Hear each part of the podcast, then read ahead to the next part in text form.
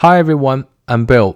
啊，继续来聊《Atomic Habits》啊，这本书读得很慢啊，我觉得，呃，有些书需要读得慢一点，因为它可能需要嚼一嚼啊，需要去这个体悟一下，甚至是需要去反思一下，呃，回顾一下啊，可能回顾自己，追溯一下之前，呃，在人生当中可能做到过的一些小。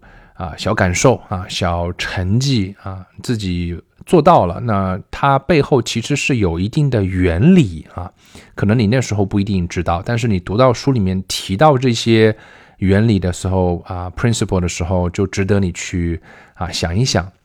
那这本书显然就是这样一本值得慢慢去读、慢慢去做、慢慢去感受的一本书。那么。呃，这里呢，今天这一集呢，想分享的一个东西就是关于习惯的一个堆叠，以及习惯的一个单一性的问题。那我们先讲习惯的单一性。什么叫习惯的单一性呢？就是说，呃，场景啊，它得对应一件事儿，它不能做到啊，就是这个地方什么事儿都能做。那么你往往想做的事儿呢，就不一定会做。就像说，我们今天在手机上学习这件事儿就挺难的。因为我们今天的手机基本上什么事儿都能干，对吧？你能够听音乐，你能够玩游戏，你能够社交，你你能看电影，你能什么都能做。但是你想学习，这个干扰太多了。一会儿你想想这个，一会儿你想想那个，就是会有很多很多的 distractions。所以也有一些朋友把手机、电脑、平板用的比较好的。就是电脑就只用来工作，不做任何社交，对吧？然后手机就是用来社交，平板就是用来玩游戏，这也是区分。就是我区分开来，这样的话呢，你的大脑就会进入到一种啊，就是我们经常大家都讲这种叫人设，其实你也有脑设，就是你拿起。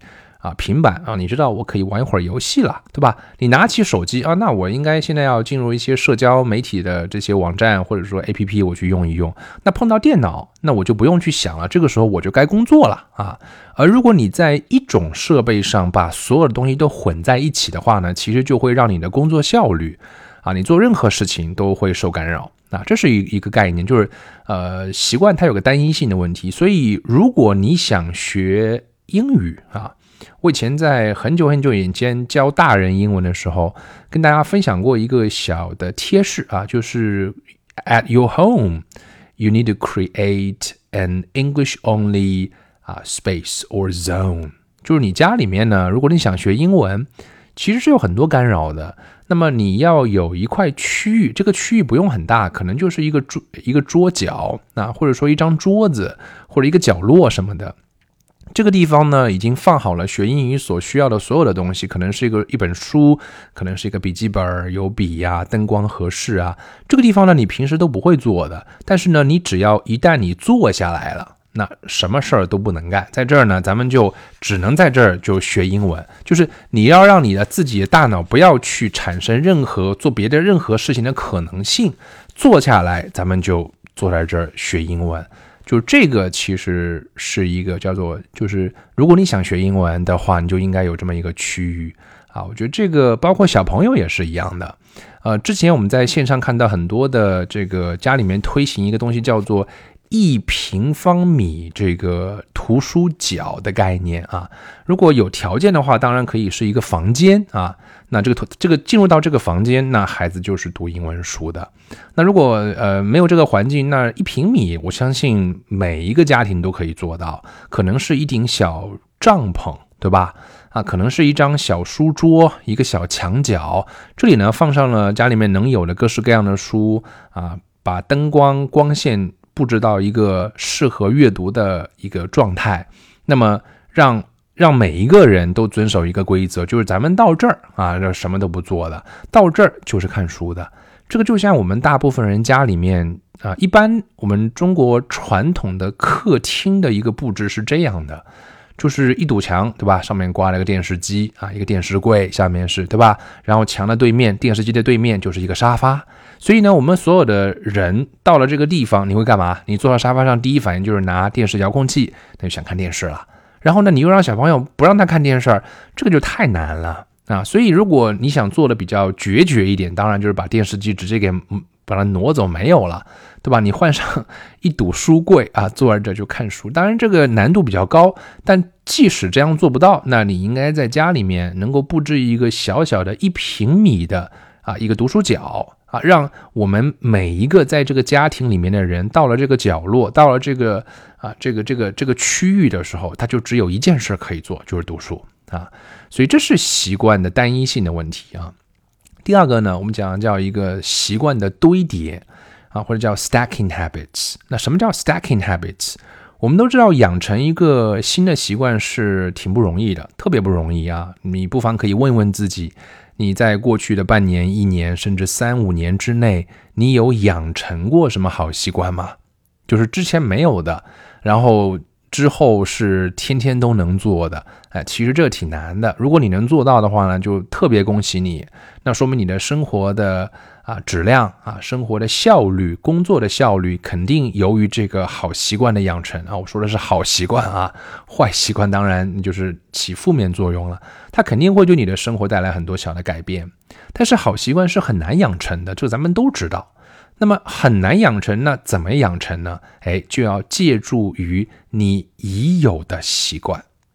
呃，我们现在可能没身上，我们想，比方说，你希望孩子有，比方说，我举个例子，我们希望孩子有这个读英文书、听英文故事、看英文书等等等这样的习惯吧。那么你怎么样去帮他养成这个好习惯呢？我们先抛除掉技术层面的选书啊，书的丰富性、书的难度这些技术层面先抛开不谈。我仅仅是希望孩子能够拿起书做这么一个动作，这个习惯上来讲，那怎么去养成呢？哎，其实蛮简单的，就是跟在一个已有的习惯后面。这什么意思呢？比方说，呃，你早上起来，孩子早上起来，对吧？他要喝一杯牛奶。吃早饭，哎，那咱们早饭吃完的时候，咱们就啊，这个听个故事，或者说看一本小书，很薄的一本书，也花不了你三分钟、两分钟时间，哎，跟在一个已有的习惯后面。比方说，你中午孩子吃完饭，对吧？他要吃个甜品，哎，每一次吃完甜品，这个这个习惯不需要，你已经有了，对吧？只要吃完甜品，跟在后面，哎，咱们读一本书。对吧？晚上睡觉前，小朋友要听这个睡前的中文故事，已经一直在讲，讲了很多年了。哎，那你说咱们跟在后面再加一个，所以就是说，所谓的养成好习惯的一个新的方法的思路呢，就是啊，你还没有这个习惯，但是呢，咱们已经有一些旧习惯了，那能不能在这些旧习惯上面加上一个你想要去做的这么一个很小的一个事儿？注意啊，一定要很小这件事儿。不能搞特别麻烦、特别难、特别大的事儿，就是看一本小书，可能也花不了两两三分钟、三五分钟时间，这个可以；听个故事，也就不几分钟时间，可以。这这个这样的小事儿可以啊，所以呃，这个我觉得是很有启示意义的，或者说呃，可操作性是特别强的。所以今天跟大家分享两点，在读这个 Atomic Habits，第一个呢就是习惯的单一性啊。我们要有一些区域，就是在这个地方我只干这个事儿啊，这样的一种思维模式能够形成，或者我在这个不同的设备上我只干某一些事儿或者某一类的事儿啊，这个会让你的效率、生活效率、工作效率都会有提高。第二个呢，要养成新习惯不容易，那么就产生一个堆叠效应，把一个新习惯把它变得很小的这件事儿跟在一个你已有的习惯后面，这样比较有助于你去形成一个新习惯。